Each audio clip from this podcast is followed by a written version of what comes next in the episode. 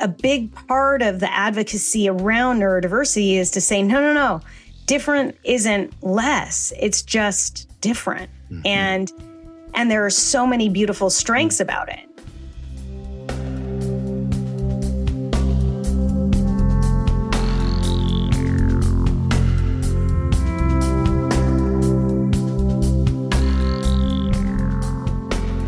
Hey everyone, it's Raghu. I am back, and I'm back with uh, someone that's. Gee, how long have we known each other, Nicole? Not that long, right? Not that long. Maybe two years since I've been going to the Maui retreats. Oh yes, so I met her through Ram Dass, as I meet most people through Ram Dass over the years. Nicole Tetreault, and um, yeah, tell me uh, just a little bit about how you even came to the point where, uh, I mean, Nicole is a neuroscientist, everybody, and has a wonderful book that uh, from a couple of years ago, and it encompasses neuroscience. And the what I want to get at today is the way in which we can take this kind of information, which uh, has a scientific uh, undercurrent, shall we say, and nomenclature and so on that people get nervous about. But there's stuff in here that I think can really help us all. You don't have to have any real acumen around the sciences, but the reality is things can change. And that's what Nicole and I were just talking about. And she was about to say, even with you at your age, you can still probably change a little bit. Uh, so yeah, talk, how did you even get to any kind of interest? And I, I know you have an interesting childhood my interest in neuroscience really started um, when I was 18. Um, my mom was diagnosed with Parkinson's disease.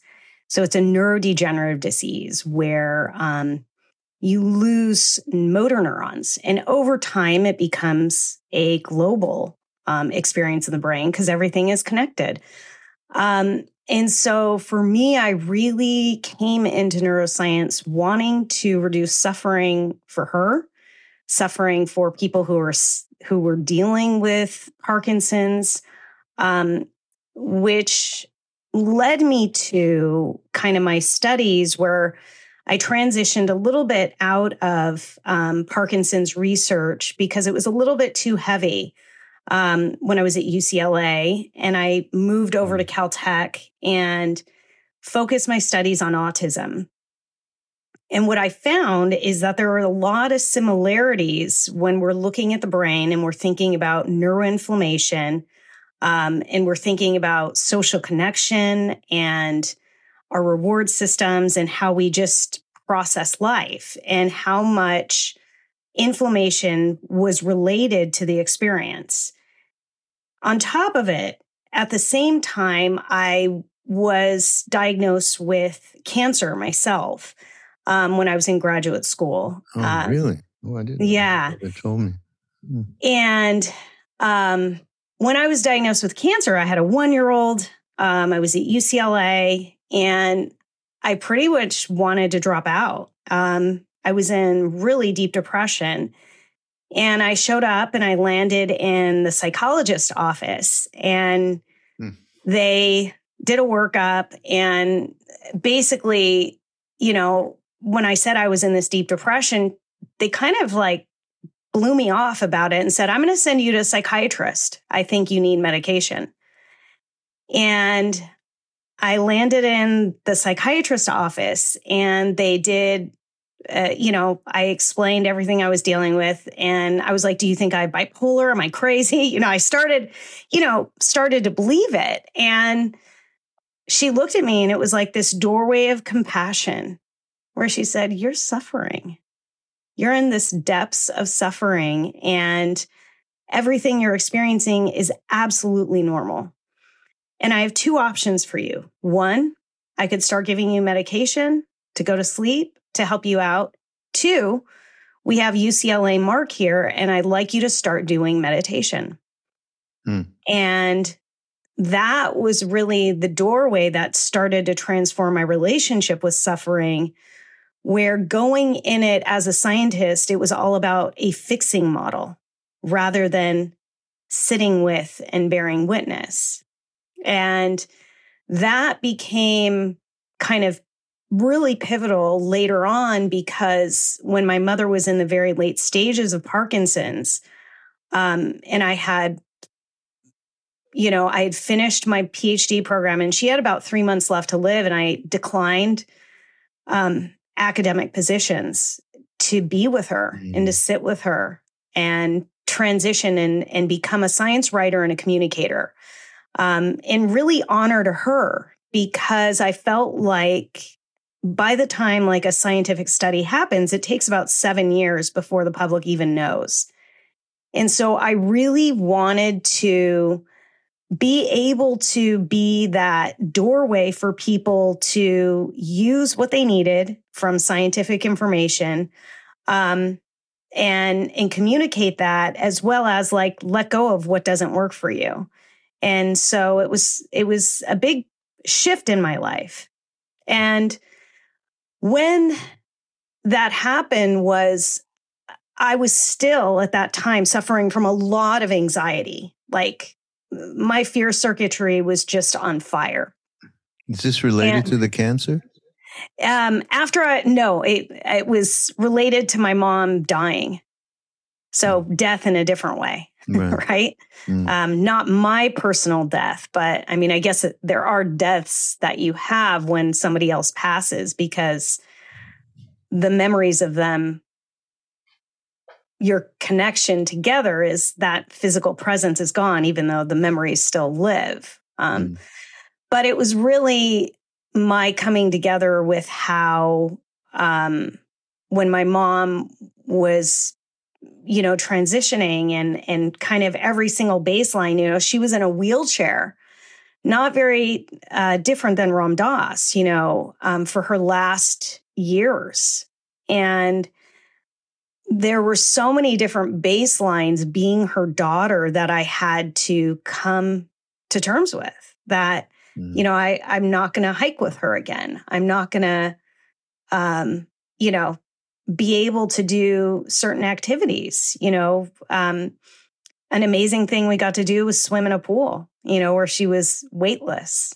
Mm. Um but one thing that I always would do was take her food. I would I would visit her and bring her meals. And this one time I was just nervously, you know, preparing food for her and and at the time I was in graduate school, you know, very restricted budget, but I would go all out and get her kind of the nicest food I can get her. And um and I was in the kitchen and I just remember nervously preparing it and her saying, Stop, stop.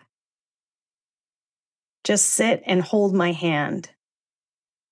And sitting with her was really a transformative experience because she started to hold my hand and say, I know, I know, I know.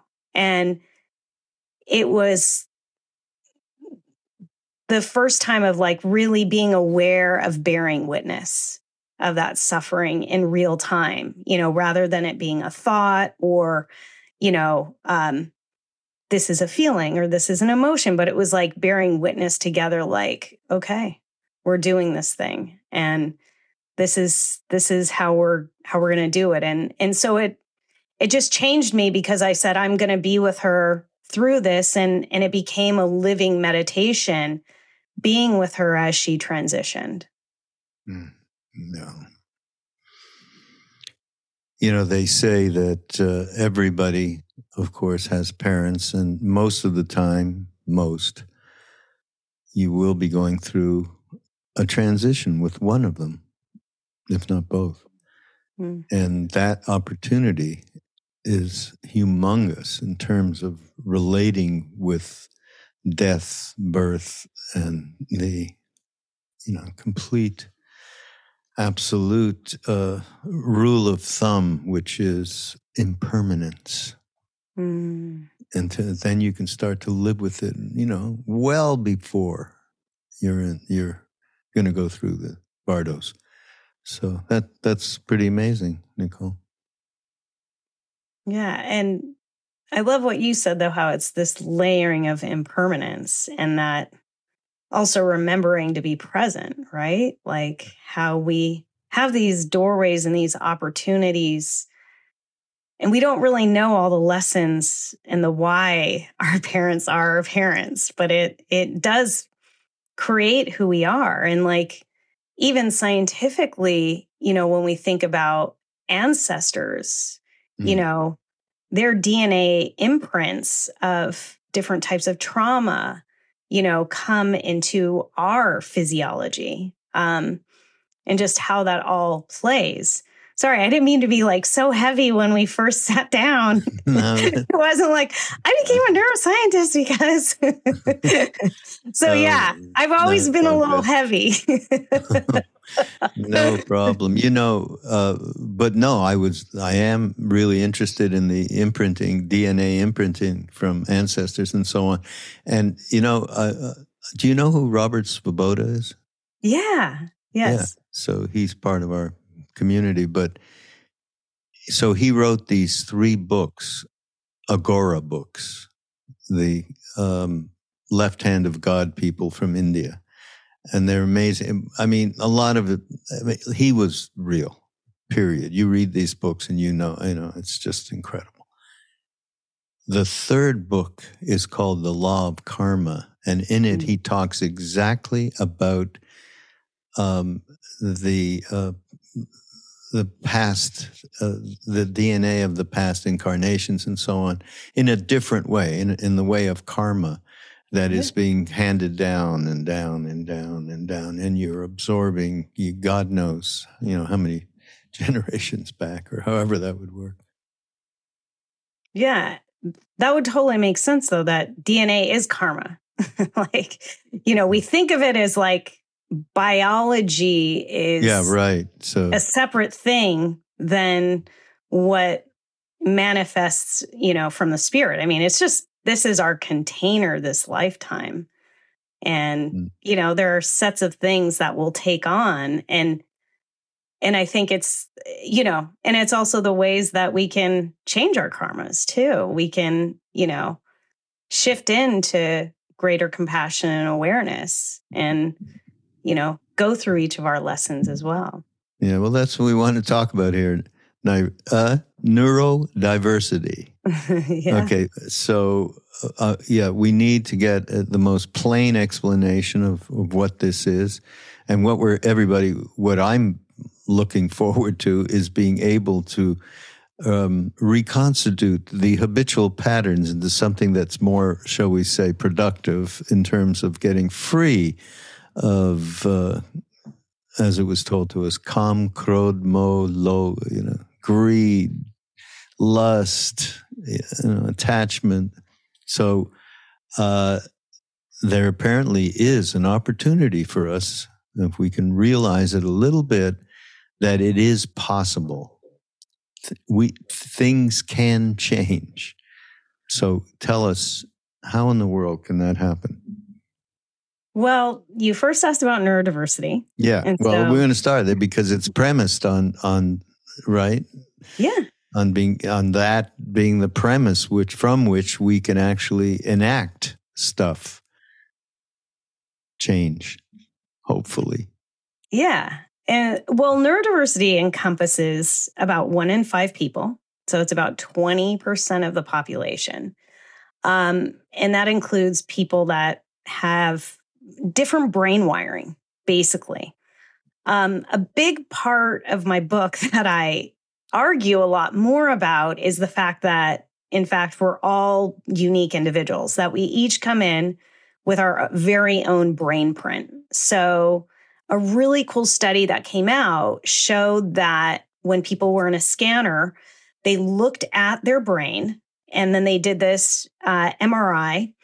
And in that, they did a very specific type of um, reconstruction and we're able to parcelate out the brain in even better depth. So it offered about double the amount of uniqueness.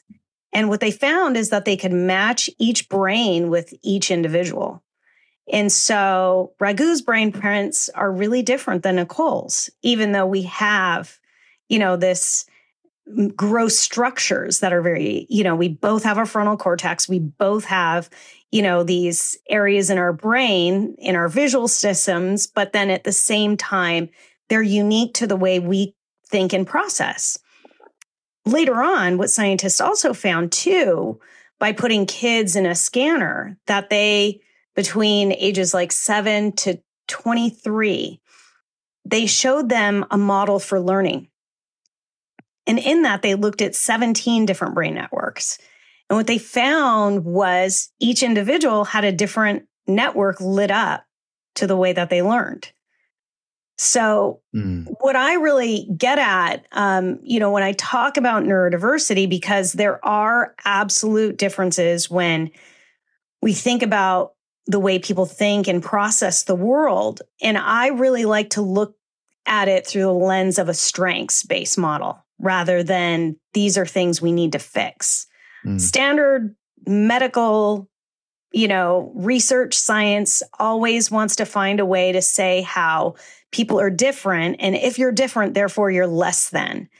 And um, a big part of the advocacy around neurodiversity is to say, no, no, no, different isn't less. It's just different. Mm-hmm. And and there are so many beautiful strengths mm-hmm. about it. Um, yeah. That's that, a byword for so much today. It's just different, right? Yeah. Around so and, many different issues. You know, um, I I just misspoke because I'm such a newbie to all of this. Really, what I was thinking about uh, when I said, you know, hey, we have the chance to change. I'm talking about basic change in patterns and and and so on. Was the neural plasticity? Yeah, that is an encouraging thing. So yeah. let's talk. Yeah, talk about that. That there is a reality there is amazing.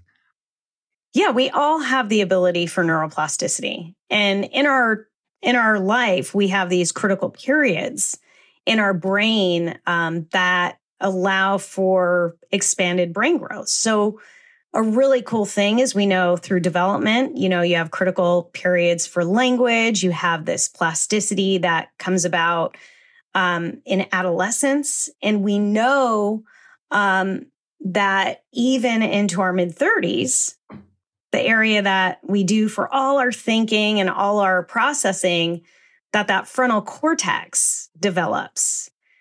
But what's even cooler is how meditation, how there's been practically over 16,500 papers that show the way that through different meditative practices, we can wire our minds and we can have neuroplasticity and we have these windows of opportunities to wire our mind for kind of more equanimity, compassion. Um, and specifically, we know how meditation really is a doorway um, into the part of our brain that's really important for social connection, communication, and mm. um, you know, developing these networks for greater trust and compassion for other people and for ourselves. Isn't that where some of us started doing some substances and we yeah. found the truth of what you're saying?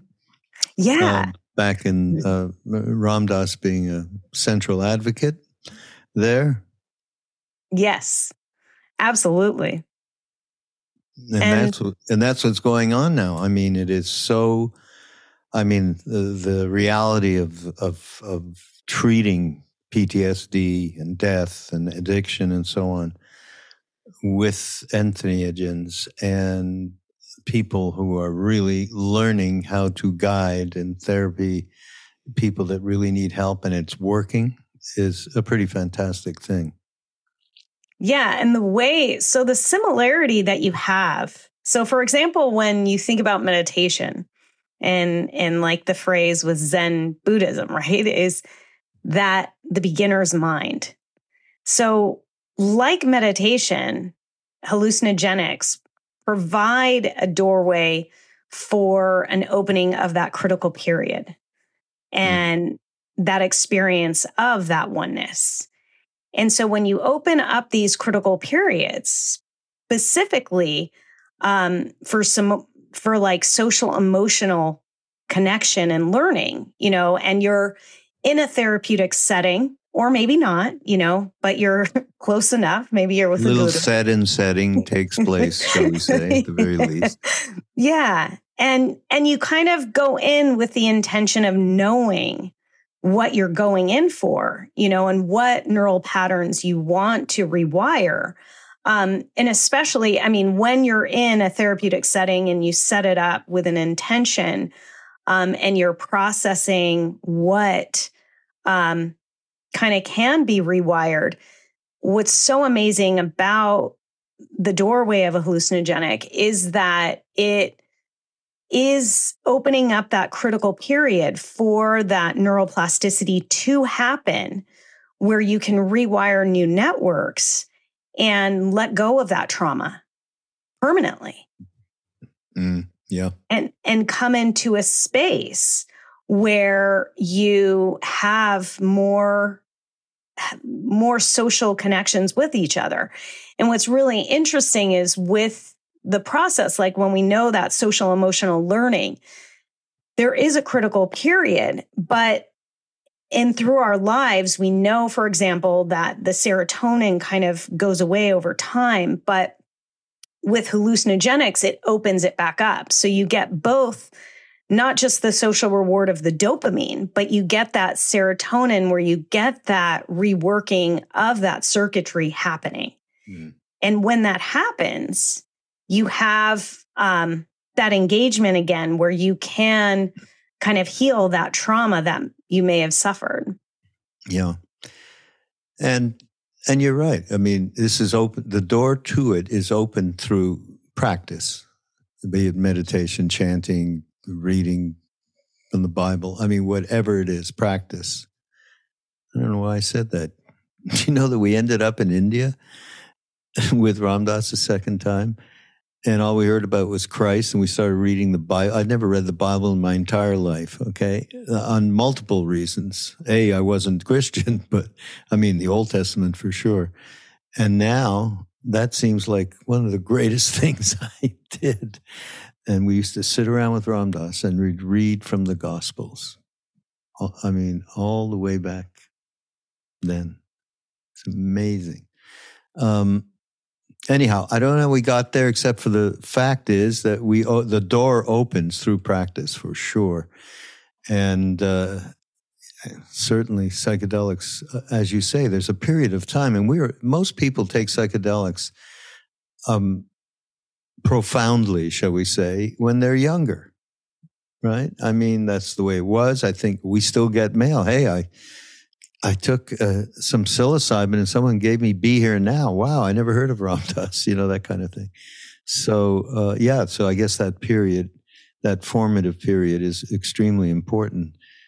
But now, what about as we, you know, we get to middle age and we have well developed habitual patterns, neurotic tendencies? We've got it all going. You know, the movie of me, which is this thing Duncan and I just put out uh, that is how do we get to the movie of we is what we were speaking to, but then speak to it from from the plasticity, the neuroplasticity for yeah. people that have now you're in a really tough zone where you've got some solid shit that you could do.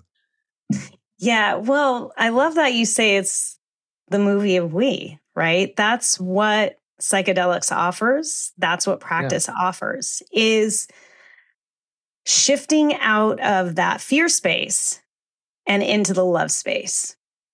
And so, what's so profound when we begin to practice, so like, let's just take chanting as a very simple practice of repeating mantra, right? When you're doing that, scientifically, you're reducing your fear circuitry they show that people who are in Navy SEALs use mantra to reduce really? fear. Really? I didn't know. Yeah. Wow. And so when we just think about a simple act, and when you're talking about practice, and it goes all the way to reading the Gospels and seeing what Christ consciousness is that it is love, right? It is what Ram Dass talked about for loving awareness. And coming into that space of love versus fear is what dissolves that separateness. And it's the same thing that psychedelics can do, where all of a sudden the I, the one, the me, the only me, my experience dissolves. And you sit in the space where you are one with everything. And that becomes a doorway that can enhance your practice. You don't have to do psychedelics at all. You can practice and and and we know just through practice you can wire your mind and have positive neuroplasticity and change it. I mean, you know, Sharon Salzberg talks about when she was doing, you know, metta meditation for a month, right? And after a month, she was like, This just isn't working. And she spilled something and she said, Oh, you idiot, Sharon. And then she caught herself and said, You're not an idiot. You're okay. And it's that catching ourselves, it's that remembering and letting go of that self critical voice that is so hard on us mm. all the time. And that's kind of what all of these practices do for our neuroplasticity is as we start to like tend like reduce that grip inside ourselves, all of a sudden that grip on other people, things don't matter as much. Yeah, somebody yeah. being late, somebody making a mistake. All of a sudden it's, oh, we're in this together. You know, and that and that muscle of compassion comes in. Mm. But you know, Sharon has an alter ego that she dumps all this shit on, named Lucy. Oh, Lucy, what did you do there? What was that all about? well, we need that. We need the we need something to dump it, and that's okay. You Someone to dump it into. Uh, that's so great. Um, talk about uh, you have one thing called mirror mirror but the mirror neuron system this is you know this is actually quite important in terms of reflection and so on so yeah talk about that well i mean this is like pivotal like of everything you first did with ram dass right when you met him and you gaze into one another's eyes and mm. the whole exercise of eye gazing and. Looking and letting down those defenses so scientifically, we know that we see each other in our minds. So there are these neurons in our brain called mirror neurons, um, and they activate every time we see somebody doing something we can imagine we're doing. So they're kind of the cornerstone of what you would call theory of mind. And when we think about that and somebody's suffering right? And there's, and we have empathy, these neurons fire. And so the more in tune we are with others' experiences, the more awareness we have that is activated. And it's how we see one another that you and I are one, in fact.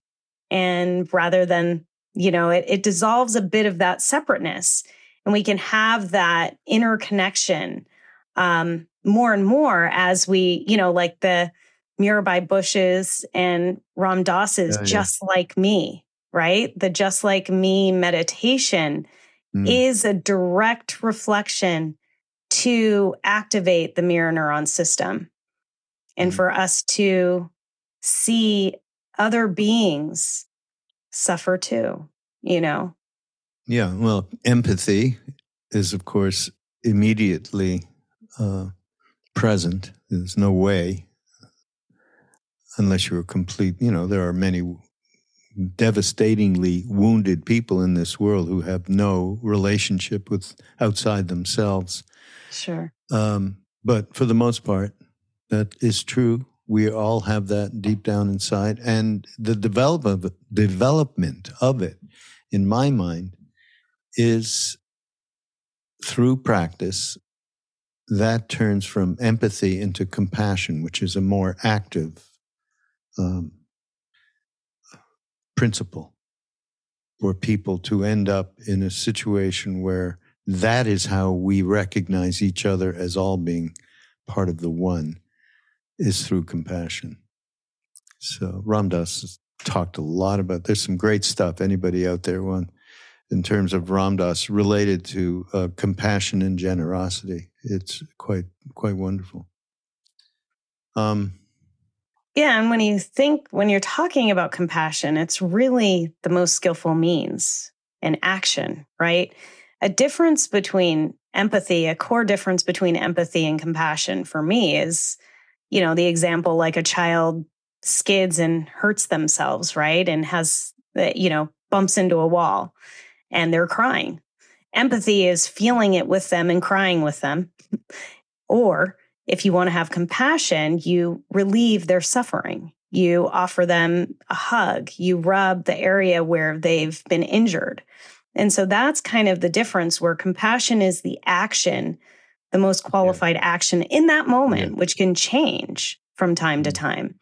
And so when you're talking about generosity and compassion, that comes back to the loop in the sense that when we have altruistic actions that are for the benefit of all beings, that that in itself enhances our compassion. But not only that, that enhances our long-term reward system. So those are like mm. the the the helping you know, where you get the helper's high, right? Because you get a positive dopamine rush rather than, you know, a transient, you know, it's a long lasting because you're part of something bigger than yourself. You're connected to other things versus a transient one where you go and you, you know, get yourself uh, a brand new car, you know, that wears yeah. off.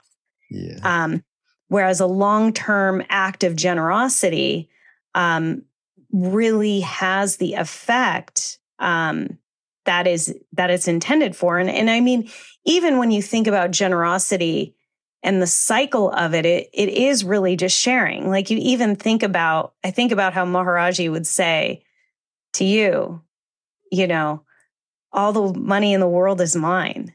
And like for a being to think that. And then you think about different spiritual teachers that have used that in in a very unique way and position themselves for example um mm. you know osho yeah, no that's just yeah. that's just that's just human reality uh, there's no uh, there's no accounting or understanding any of that but with neem karoli baba we understood uh, without our minds, and to be able to express it, of course, we have to use our minds. But he was that place that he was coming from wasn't a. There was no polarization of a me and a you. All mm. money in the world is mine. It's impossible to understand that. Maybe if you are really lost your ego on acid, maybe you you get a glimpse, and that's all you get is a glimpse. But I mean, I'm kidding. But the reality is.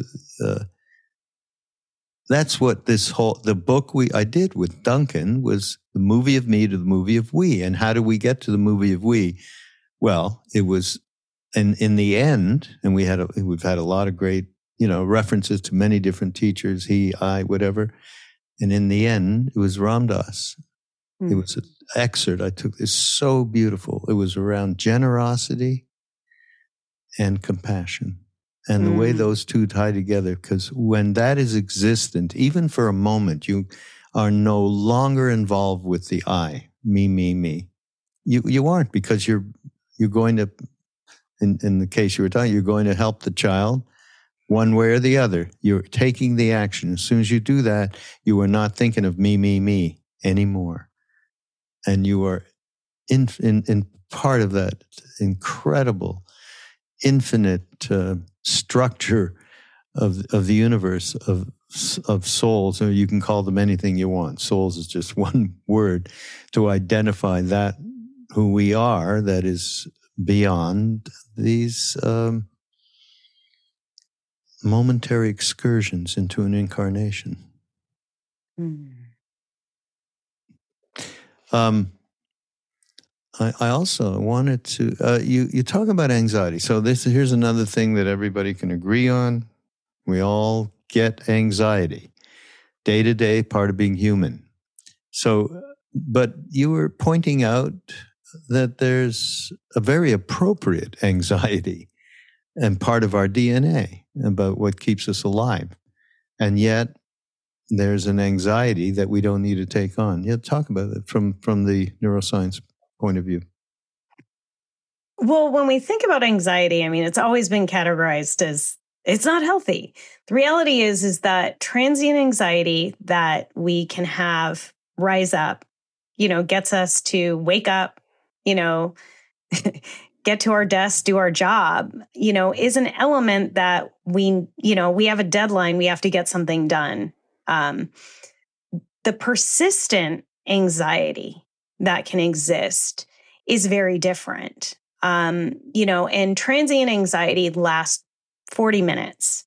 So anything that persists longer than that um, becomes really unhealthy on our nervous system, where we get an influx of um, inflammation.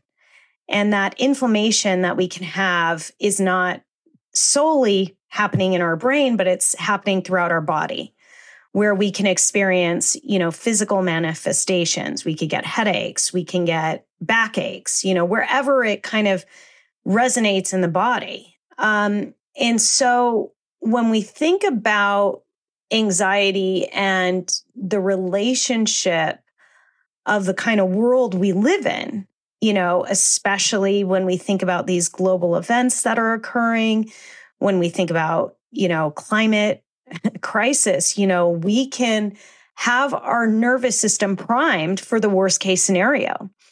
And, you know, mm. I kind of, eh, you know, I'm going to talk about this in a sideways because in a scientific perspective, there's this whole idea that there's this negativity bias that in terms of the way that our brains are primed, that we are out there to see danger and we don't live, you know, out in the Saharas anymore. And so there isn't as much immediate danger. There isn't that lion that is in Raghu's office right now or here. And the lion just attacked uh, somebody not that far away, a few miles, took their dog and they had to chase the lion. Okay, so this is not that. oh, yeah. Do you have mountain lions? Yeah. Yeah, yeah, yeah. scary. I don't know what to do. I mean, can you imagine these two guys chased the mountain lion up the hill and screaming and going crazy? It had the dog in its mouth, and uh, and oh. they managed to scare it away, and they got the dog back. A little. Did the, the dog survive? Survived. Wow. Unbelievable. A second time I've heard about this in the local news in two months, not more. okay. So we're back to the Sahara. I got to tell you. uh, so strike everything I just said. but I know what you mean. yes. Um, and we, yeah, look, we went through, you know, into the into the industrial age. What, two hundred years ago or something? Nothing really in the scope of, of time. And uh, here we are. We don't know what the hell we're doing and what's going on. And the anxiety is taking a different shape, I would say. Yeah, exactly. So there are real mountain lions in the case of Raghu. and um, actually in the local mountains here too. But um, yeah, in general, but like you're saying, the anxiety has taken a new, you could feel it, you breathe it, it's in the air. And so when we come back to how to shift out of that, it really comes back to our practice and the basic uses of how we can wire our minds out of that um, and recognize what elements of anxiety are productive for us and which are really pulling us out right? Because the whole point of be here now, whether it's thoughts of anxiety and that, it, you know, we didn't talk about this, but we have close to like 60,000 thoughts a day. Yeah. So, ouch. some of us could have even more, right? You're going to say, well, no, I have a hundred thousand. and uh. so, but when you think about that, like that is super freaking intense. And so, where we focus our attention, where we focus our awareness is the piece that matters when it comes to how to calm our nervous systems back down, or at least witness and acknowledge it. And um, there's this one study, so that came out that was really pivotal, and it showed it, it was at UC Berkeley where they identified that we have close to 27 core emotions. and what they found was transient anxiety lasts close to 40 minutes, like I said. And then simultaneously, they found that the longest standing emotion was sadness, and it lasted 130 hours.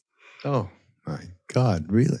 Yeah. And in contrast, wow. and in contrast to that, gratitude lasts five hours and joy lasts up to 35 hours. So, this is kind of where the concept of um, the work of Rick Hanson really comes in, where we can kind of prime our nervous system and start to think about taking in the good. So as not not as a spiritual bypass, not to not acknowledge when suffering arises. So there was this one time I literally was giving a talk about the nervous system and our emotions. And right before I got on a plane to go speak, I found out somebody had passed away. Mm. And I was like, oh gosh, you know, mm. and I realized I had to show up. And then I thought about the study and I said, okay, there's 130 hours. That's sadness. It's not grief. But I, I thought sadness is one of the stages. And that gave me a little, uh, just enough to recenter my mind and say, okay, this is impermanent. It's not going to last forever. I could get on the plane, I could do this talk, and it's going to be okay. And it it allowed me to have so it's sort of like having the information that the science could say, okay, there is an actual endpoint to this suffering, and then using whatever practice it is that gets you to shift your awareness into the space of being able to witness it and not be consumed by it really is is that space mm-hmm. where the anxiety doesn't become the story. Yeah, yeah. Making you know, friends I, with uh, impermanence, uncertainty is what the development we would hope that everybody could get to with some practice. So you're not, yes, you're going to immediately react if someone passes and you get that information and you're in the midst of whatever else you have to do related to other humans who are counting on you or whatever. And there is a moment that suddenly there's spaciousness and you can you can be with both things. That's what Ram Dass used to say. I've said this a billion times on podcasts. He used to say, you can be on more than one plane of consciousness at the same time.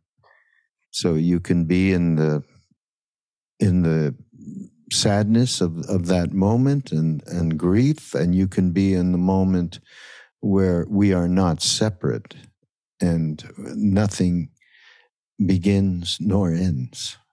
And that's a difficult thing, especially in, and of course, with someone passing like that, that's very difficult. But it's ultimately, um, I've seen him, he did it. I've seen him do it personally. Ram Dass. Absolutely. When our good friend's daughter passed, he was right with him. And Ram Dass was completely here, not disparaging the, the horrible grief and sadness of, in this case, losing a child, but also being in the place that she is not going anywhere. Mm-hmm. Yeah. So these things are possible. That's all. I just want to make sure everybody understands. Yes, it's possible, absolutely possible to uh, go inside and work on oneself to have that kind of an outcome. And he was living proof of it. And he taught you so much. on how to be living proof in ways. Yeah. I mean, uh, yeah, no, I wouldn't be here without him for sure. And I, I'm, you know, he's been gone, what, four years? Um, I'm living proof that, you know, or it is living proof that uh, that is real. He hasn't gone anywhere because I have to talk to him all the time because I used to on the phone. Now I have to do it uh, on another plane of consciousness. And he's quite there in terms of uh, all of the ways in which uh, I used to call him and say, Look, my self interest is involved here. What am I going to do about this? You know, ambition, whatever it might be. And he, he just laughed, you know. he, without saying a word, sometimes he would just undercut this kind of self seriousness, right? Which is a problem for us. Hey, do you want to talk about the? Uh, oh, wait, I want to say ahead. what you're. Yeah, you always want to keep changing. yeah. no, I love what you're talking about though, because it's. I mean, when you think about it, it's like I never met Ram Dass in the body, but I talk to him all the time too. And I right. mean, it's, and more. and he's so alive. You know, he's alive through all the books, through all your podcasts, through all your teachings about him. I mean, loving awareness is, uh, I mean, it's him. You know, it's in every like fabric that I feel is is part of love serve remember and and all these different podcasts where you know, it's different voices, it's different perspectives, and it's also the one singular voice. And see, this is a testimonial, everybody out there. So you, it won't get any better than this. I couldn't do it better myself if I tried. Okay, testimonial for well, it's a testimonial for what love, serve, remember really is. Just like be here now is beyond the aphorism mm. into a you know something that without that it's going to be a very difficult life. So yeah, yeah, no, I mean uh, we're very fortunate, and his thing was all about sharing. So remember you mentioned that before. This kind of sharing um, is in, in, you know just it's an intimate way for us to open up with everybody around us is sharing. And that's what Ram Dass represents. He couldn't stop sharing. He was told, don't share, don't tell anybody about me, Neem Karoli Baba said, and that's all he did. And he later said to me, I how could I not share that jewel? You know, it's impossible. So that's true compassion. So that's what we're trying to we're trying to point out here. There's a possibility that we can all change enough uh, of of these patterns that we have and come from a, a, little bit of a different perspective. And uh, it's amazing how real uh, change is. It's real. Yeah. Okay, so now I want to hear about the gut. and The last thing here, because we don't have much time the gut and the brain connection. I got a real problem with that. Oh, well, I have I mean, terrible uh, digestion issues that I'm getting treated for mm. uh, because of India, mostly. Mm. India killed me dead mm. that way. It was worth it though. Uh, but yeah, talk about the, the gut and the brain. I very well understand the basic principle, but I think it's yeah. a good, good thing for every for all of us to understand. Well, when we think about the gut brain connection, so really quick, one thing we were talking about with anxiety, really quick, that mm. I want to say from a physiological standpoint that I forgot to mention is literally when we take three deep breaths. So we're talking about the love space versus the fear space. Mm. Um, when we take three deep breaths, we have that release of positive neurochemicals of oxytocin and vasopressin, which are two neurotransmitters which increase our trust and our sense of connection with others and it also kind of opens up to be more spacious. Like literally, our body vasodilates. So you have less constriction, you have more oxygen flow happening all throughout your body. Um, and so just three simple, taking three simple deep breaths, like changes our physiology Mm. um, Mm. and shift us Right out of on. that anxiety.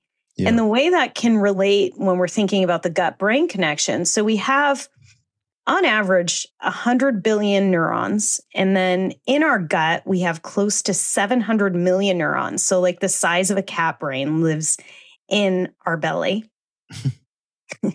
and what's even more crazy about that is there are neurotransmitters specifically. So, when we're talking about rewiring our minds, we have close to 80% of our, no, 90% of our serotonin is made by our gut. So, that's our kind of social, emotional, feel good hormone. And then 50% of our um, dopamine is made that way. And that's kind of our reward. So when we think about a dysregulation or when the gut is not happy, um, that's going to vastly affect our mental states. The other complicated factor about our gut is that 70% of our immunity is made in our GI. So, those immune cells also have a really important element in terms of neuroinflammation and the way that you have that directional, bi-directional kind of things happening between the gut and the brain. Mm. And, you know, Shiva, Shiva and Shakti.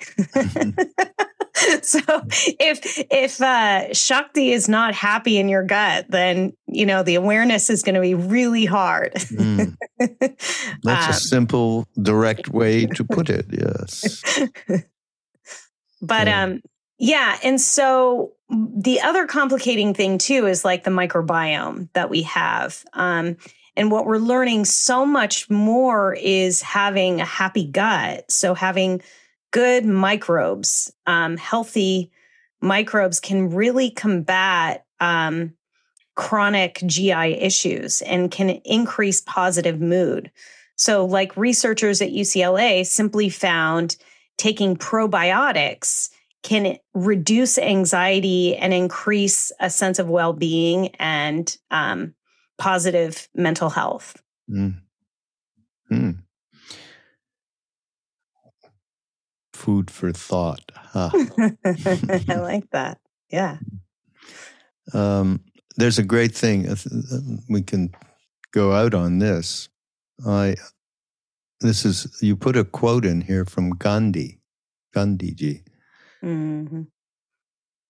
Yeah, that uh, one summer when we were with Neem Karoli Baba, we went all up to Kausani, where uh, to a Gandhi ashram, where he had written one of his books, and we all stayed. About 20, 30 people stayed there and did this, you know, I don't know, couple of month thing. I don't know how he just got rid of us because any chance he could to get rid of us, he took. Uh, Yeah. However, that really works is another thing. But um, yeah, Gandhi was very important to us. Your beliefs become your thoughts. Your thoughts become your words. Your words become your actions. Your actions become your habits. Your habits become your values. Your values become your destiny. I never ever came across that. And it's so fantastic. Where'd you find that? Remember? I was, I think it was in one of his books I was searching. Oh, yeah? Yeah. Oh, yeah. No, that's incredible. Hey, Nicole, thank you so much for being here. Thank you, Raghu, for having me.